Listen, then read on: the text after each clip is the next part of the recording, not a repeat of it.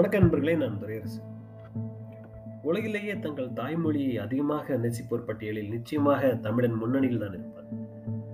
ஆனால் உண்மையில் என்ன நடக்கிறது? சின்ன ராவா பெரிய ராவா குண்டு லாவா பள்ளத்துல போடுற லாவா என்றெல்லாம் பல பிரச்சனைகள் இருந்தாலும் கூட கல் தோன்றி மண் தோன்றா காலத்து முன்தோன்றி மூத்தக்குடி என்று சொல்வதை தமிழன் விடுவதில்லை. இன்றைய பெரும்பாலான தமிழர்களுக்கு தமிழ் வசப்படவில்லை. ஆனால் தமிழ் இதயம் எப்பொழுதுமே தமிழை வசப்படுத்திக் கொள்ள ஆசைப்பட்டு கொண்டுதான் இருக்கிறது. தமிழுக்கும் அப்படி ஒரு ஆசை உண்டுதான். இது ஏதோ போகிற போக்கில் நடந்த விஷயம் கிடையாது. மாறாக கல்வெட்டு காலத்தில் இருந்து சங்க இலக்கியம் தொடங்கி பக்தி இலக்கியத்தில் தொடங்கி ஐக்கு வரைக்கும் எழுத்தில் தொடங்கி இணையம் வரைக்கும் தமிழ் இலக்கியம் அவனோடு தொடர்ந்து பயணித்து வருகிறது. அவனுக்கான பெருமையை அதுதான் கொடுக்கிறது. நமது தமிழ் முன்னோர்கள் வெறுமனே தாய்மொழியை புகழ்ந்து தள்ளுவதோடு மட்டும் நிறுத்தி விடாமல் அந்த மொழியை அடுத்த கட்டத்துக்கு நகர்த்துகிற வேலையை செய்ததோடு மட்டுமல்லாமல் அதை இருப்பதை தக்க வைத்துக் கொள்கிற வேலையையும் செய்தனர். தமிழில் ஆய்வுகள் நடக்க வேண்டும் தமிழை உலகெங்கும் கொண்டு செல்ல வேண்டும் தமிழுக்கும் பிற மொழிகளுக்கும் உள்ள உறவுகள் விவாதிக்கப்பட வேண்டும் தமிழர் வாழ்வு மேம்பட வேண்டும் என்றெல்லாம் சிந்தித்தவர்களின் பட்டியல் மிக மிக பெரியது. தமிழகத்தில் அதிகம் அறியப்படாத ஏதோ ஒரு கோவிலில் ரொம்பவே மெனக்கெட்டு கல்வெட்டில் தன் பெயரை ஒழுங்காக தமிழில் எழுத முயற்சி செய்த கல் தச்சர்களிலும் தொடங்கி மறைமலையடிகள் முதல் பெரியார் முதல். இன்று தமிழ் சிதைவதை சகிக்க மாட்டாமல் சாபமிடுகிற ஓய்வு பெற்ற தமிழாசிரியர் வரை அனைவருமே இந்த மொழி சார்ந்த அக்கறையின் பங்குதாரர்கள் தான் ஒரு விஷயத்தில் முன்னேற்றம் ஏற்பட வேண்டும் என்றால் அது இருக்கும் நிலையிலிருந்து அடுத்த கட்டத்திற்கு அது தன்னை மேம்படுத்திக் கொண்டு நகர வேண்டும். அதைத்தான் உள்ளது சிறத்தல் என்கிறார் டார்வின். அதை புரிந்து கொண்ட அன்றைய தனித்தமிழ் இயக்கம் வடமொழியில் இருந்து தமிழை காப்பாற்ற வீர சமர் புரிந்தது. எங்கெல்லாம் வடமொழி சொற்கள் இருந்தனவோ அவற்றுக்கெல்லாம் இணையான தமிழ் சொற்களை உருவாக்கவும் பழந்தமிழ் இலக்கியங்கள் இருந்து அவற்றை பெற முடியுமா என்று தேடவும் அவர்கள் தலைப்பட்டனர். அப்படித்தான் நமக்கு ஈருருளி மகிழுந்து உள்ளேனையா வணக்கம் முதலிய பல்லாயிரக்கணக்கான இனிய தமிழ் சொற்கள் கிடைத்தன. தமிழன் கிணற்று தவ தவளை போன்ற ஒரு வாழ்க்கையை வாழ்ந்து கொண்டிருந்தான். அவனது கிணற்று தவளை வாழ்க்கையை திட்டிக்கொண்டே பெரியார் எழுத்து சீதத்தை செய்து கொண்டுதான் இருந்தார். எட்டாம் வகுப்பு படித்துக் கொண்டிருந்த போது நான் படித்த ஒரு தமிழ் பாடம் எனக்கு இன்றைக்கும் நினைவில் ஆடுகிறது. அந்த பாடம் இதுதான். ஒரு மாலை பொழுது மரமலை அடிகளாரும் அவரது மகள் நீலாம்பிகை அம்மையாரும் பேசிக் கொண்டிருக்கிறார்கள் நீலாம்பிகை அன்றைக்கு குழந்தை. அப்பொழுது தந்தையும் மகளும் ஒரு செய்யுளை எடுத்து பேசிக் கொண்டிருக்கிறார்கள். அப்பா இந்த பாடலில் உடம்பு என்று சொல்லியிருக்கிறது. உடம்பு மேனி என்றெல்லாம் சொல்வதற்கு மாற்றாக நாம் வேறு சொல்லை பயன்படுத்தினால் என்ன என்று கேட்கிறார் நீலாம்பி இருவரும் யாக்கை என்ற சொல்லை பயன்படுத்தினால் என்ன என்று விவாதிக்கிறார்கள். ஒரு சிறுமியும் அவளது தந்தையும் அந்த காலத்தில் எதை பற்றி பேசியிருக்கிறார்கள் விவாதித்திருக்கிறார்கள் என்று பாருங்கள். இப்படித்தான் நமது தமிழர்கள் பலரும் இந்த மொழியை வளர்த்தனர். தனித்து இயங்க வல்லது தமிழ் என்பதுதான் தனித்தமிழ் இயக்கத்தின் அடித்தளம். அதை நிறுவ தம் உடல் பொருள் ஆவியை அவர்கள் கொடுத்தனர். திருவிக்கா தேவநேய பாவாணர் முதலியோர் வேர்ச்சொல்லாய்வு புதிய சொற்களை உருவாக்குவது பிறமொழி சொற்களை நீக்குவது என்று இதற்கு அவர்கள் செய்த பங்களிப்பு மிகப்பெரியது. இது ஒரு புறம் இருக்க பரிமார் கலைஞர் தொடங்கி மறைந்த முன்னாள் மதுரை நாடாளுமன்ற உறுப்பினர் பி. மோகன் வரை முத்தமிழறிஞர் கலைஞர் வரை அனைவருமே தமிழை செம்மொழியாக அறிவிக்க வேண்டும் என்று போராடியவர்கள். இன்றைக்கு இந்தியாவே தமிழகத்தை வியப்போடு பார்க்கிறது. ஒரு மொழிக்காக ஒரு இனம் இப்படியா போராடும் என்று திகைக்கிறது. வேறொரு மொழி தங்களது தாய்மொழியை விழுங்கிவிடுமோ என்ற அச்சத்துடனும் பதைவதைப்புடனும் ஹிந்தி திணிப்புக்கு எதிராக போராடி உயிர் நீத்த மொழிப்போர் தியாகிகளை கொண்ட ஒரே மாநிலம் தமிழகம். எந்த மனிதன் தனது தாய்மொழியை நேசிக்கிறானோ அவனால் தான் மற்ற மொழிகளையும் நேசிக்க முடியும். தன் தாயை தொல்பவனால் தான் மற்ற தாய்மாரையும் மதிக்க முடியும். அதனால்தான் தமிழர்கள் இதர திராவிட மொழிகளை கற்பதுடன் போர்த்துகீசியம் ஜப்பான் சீனம் அரபு ஹீப்ரு பிரெஞ்சு ஸ்பானிஷ் கொரியன் முதலான இருபதுக்கும் மேற்பட்ட மொழிகளை பள்ளிகள் கல்லூரிகள் இதர பயிற்சி நிறுவனங்களில் கற்றுக்கொண்டே இருக்கிறார்கள். Dakshina Bharat Hindi Prachar Sabha Alliance de Francaise Max Mueller Bhavan ஆகியவை இதற்கான எடுத்துக்காட்டுகள். இப்படி தமிழால் உலகை அளக்க விரும்பக்கூடிய தமிழன் இன்று தனது தாய்மொழி எந்த அளவில் வைத்து வளர்க்கிறான் என்று பார்க்கும் பொழுது குற்ற உணர்ச்சி தலை தூக்குகிறது. தமிழ்நாட்டில் தமிழே படிக்காமல் தமிழ்நாடு அரசு பணியாளர் தேர்வாணையத்தில் தேர்வு எழுதி எவரும் நிர்வாக கிராம நிர்வாக அலுவலர் முதல் மாவட்ட துணை ஆட்சியர் வரை ஆகிவிட முடியும் என்ற நிலைதான் அறுபது ஆண்டுகளுக்கு மேலாக நீடித்தது. ஆனால் இனி தமிழ் தகுதி தேர்வில் தேர்ச்சி பெறாமல் அரசு பணிகளை பிடிக்க முடியாது என்ற நிலையை தமிழக அரசு உருவாக்கி இருக்கிறது இது ஆறுதல் தரும் செய்திதான். அதே நேரத்தில் ஒரு பெருங்கவலை தோன்றுகிறது. சொந்த தாய்மொழியை சரியாக பேசவோ எழுதவோ படிக்கவோ தெரியாத ஒரு தலைமுறை உருவாகி கொண்டிருக்கிறது. எனது தாய் துறையான இதழியல் துறையை எடுத்துக் கொள்ளுங்களேன். தமிழ் இங்கு என்ன பாடுபடுகிறது என்பதை அனைவரும் அறிவர். மொழி கலப்பு எழுத்து பிழைகள் சந்தி பிழைகள் என்று எல்லா பாவங்களும் இங்கு மன்னிக்கப்படுகின்றன. ஏனென்றால் தவறு இழைப்பவர்களுக்கும் மன்னிப்பவர்களுக்கும் இடையே இருக்கக்கூடிய ஒரு ஒற்றுமைதான். இரு தரப்புக்குமே ஒழுங்காக தமிழ் தெரியாது. பெரும்பாலும் அப்படித்தான் என்பதுதான் அது. விதிவிலக்குகள் இருந்தாலும் அவற்றை எடுத்துக்காட்டுகளாக நாம் கொள்ள முடியாது. இதை நினைத்து நாம் மகிழ்ச்சி அடைய முடியுமா? முடியாது. விதழில் என்பது ஒரு பானை சோற்றுக்கு ஒரு சோறு பதம்தான் இலக்கியம் இன்னும் நாறுகிறது. தமிழின் முன்னணி எழுத்தாளர்கள் பலருக்கும் சந்திப்பிழையின்றி ஒருமை பன்மை பிழையின்றி எழுத வராது. அது குறித்து எந்த விதமான நாண உணர்வோ குற்ற உணர்வோ அவர்கள் கொள்வதில்லை.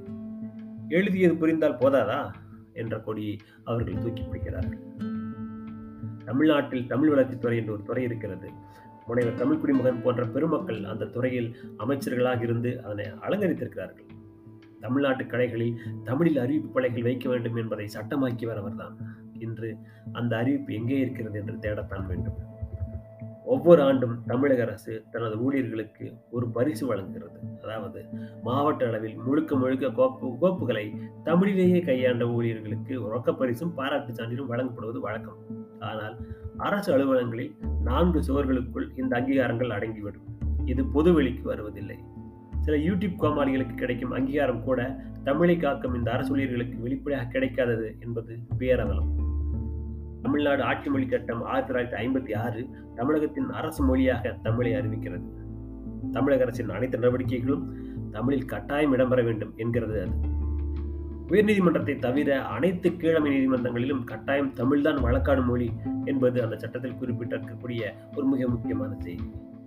அச்சட்டத்தை நடைமுறைப்படுத்த வேண்டியவை மாவட்ட ஆட்சியரகங்களும் தமிழ் வளர்ச்சி இயக்கங்களும் தான். இவையெல்லாம் சரியாக நடக்கின்றனவா என்ற கேள்வி அவரவர் மனசாட்சிக்கு நான் விட்டு விடுகிறேன் ஒரு மொழி தனித்து இயங்க வேண்டும் என்றால் அந்த மாநிலத்தை அம்மொழி ஆழ வேண்டும். அங்குதான் ஆட்சி தமிழ் வருகிறது. ஆட்சி தமிழை பற்றி பேசுகிற பொழுது அதற்கு வித்திட்ட ஆளுமைகளை பற்றி பேசாமல் இருக்க முடியாது. நாடு விடுதலை அடைந்த பிறகு ஒவ்வொருவருக்கும் ஒவ்வொரு பிரச்சனை இருந்தது. தமிழகத்துக்கு வேறு விதமான பிரச்சனை. தமிழக அரசின் ஆட்சி மொழியாக ஆங்கிலம் இருக்க வேண்டுமா தமிழ் இருக்க வேண்டுமா என்பதுதான் அந்த பிரச்சனை. தமிழில் உண்மையிலேயே கோப்புகளை அதாவது இந்த ஃபைல்ஸ் எல்லாம் அந்த கோப்புகளை எழுத முடியுமா? வரைவுகளை டிராஃப்ட் எழுத முடியுமா? ஒருவேளை இப்படி எழுதிவிட்டால் படித்துதான் புரிந்து கொள்ள முடியுமா? என்றெல்லாம் எள்ளி நகையாடியது ஒரு கூட்டம். ஆனால் நான் இருக்கிறேன் என்று களத்தில் குதித்தார் ராமலிங்கனார் என்னும் பேரறிஞர். தலைமைச் செயலகம் நகராட்சி ஆணையர் கல்லூரி முதல்வர் தொழிலாளர்கள் அலுவலர் என்று அவர் எங்கு பணிபுரிந்தாலும் தமிழை வளர்ப்பதை தலையாய கடமையாக கொண்டார்.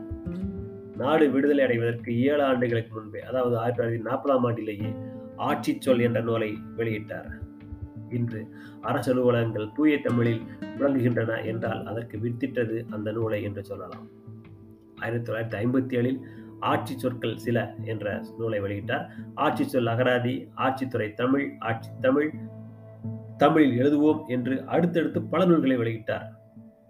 இந்த அருமணியை எவர் செய்வார்கள் இவரது அருமை உணர்ந்த தமிழ் குரு நல்லுலகம் இவரை ஆட்சி மொழி காவலர் ஆட்சி மொழி சிற்பி என்றெல்லாம் வாழ்த்தி வழங்கியது இத்தகைய அறிஞர் பெருமக்களால் வழிநடத்தப்பட்ட ஆட்சி தமிழ் இப்போது தடுமாறுவது கண்டு கலக்கமாக இருக்கிறது. மஞ்சள் பை இயக்கம் என்று வந்திருக்க வேண்டிய அரசு திட்டம் மஞ்சப்பை இயக்கம் என்று பேச்சு தமிழில் அறிமுகமாகி இருக்கிறது. எல்லாவற்றுக்கும் சிகரம் வைத்தார் போல நம்ம ஸ்கூல் என்ற திட்டத்தை தமிழக அரசு கடந்த வாரம் அறிமுகம் செய்திருக்கிறது. அரசு பள்ளிகளை தனியாரும் தனிநபர்களும் தத்தெடுப்பது உதவிக்கரம் நீட்டுவது என்று நல்ல நோக்கங்களை கொண்ட திட்டம்தான் அது. ஆனால் அதுக்கு பெயர் வைக்கும் பொழுது பள்ளி என்ற அற்புதமான சொல்லை தவிர்த்துவிட்டு ஸ்கூல் என்ற ஆங்கில சொல்லை எதற்கு தேர்ந்தெடுத்தார்கள் என்று தெரியவில்லை. என்னை பொறுத்தவரைக்கும் தமிழில் உள்ள பள்ளி என்ற சொல் ஒரு அற்புதம் ஒரு அட்டகாசமான காரண பெயர் என்று நான் சொல்லுவேன். தென்னிந்தியாவில் எந்த மொழியிலும் ஸ்கூல் என்ற சொல்லுக்கு அவரது மொழிகளில் நேரான சொற்கள் கிடையாது. நமக்கு மட்டும்தான் பெருமை இருக்கிறது. அந்த பெயர் உருவானதற்கு ஒரு பெரிய வரலாற்று பின்புலம் இருக்கிறது. இதில் உதவுவதற்காக நான் மரியாதைக்குரிய மானுடவியலாளரான திரு தோ பரமசிவன் அவர்களை துணைக்கு அழைக்கிறேன்.